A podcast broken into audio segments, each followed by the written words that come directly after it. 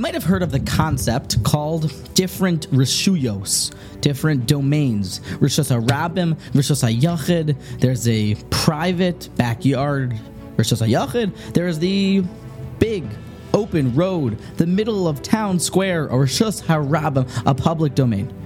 There are different halachas in regard to carrying from one to another on Shabbos, about if there's damages and different properties, who's responsible.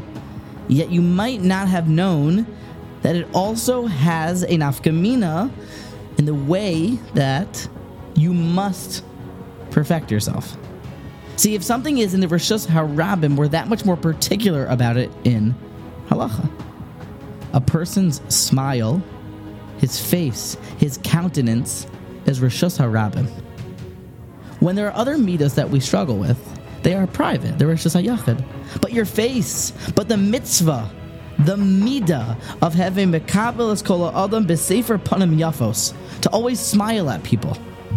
We would be remiss if we didn't mention the famous Rav in Kelm, one of the martyrs that perished at the end, Rav Daniel Movshovitz, who people would attempt to smile at him, to say good morning to him before he first would say good morning to them, but it was impossible. Rav Avraham Grodzinski worked on smiling at his friends for two years. He tried to master it.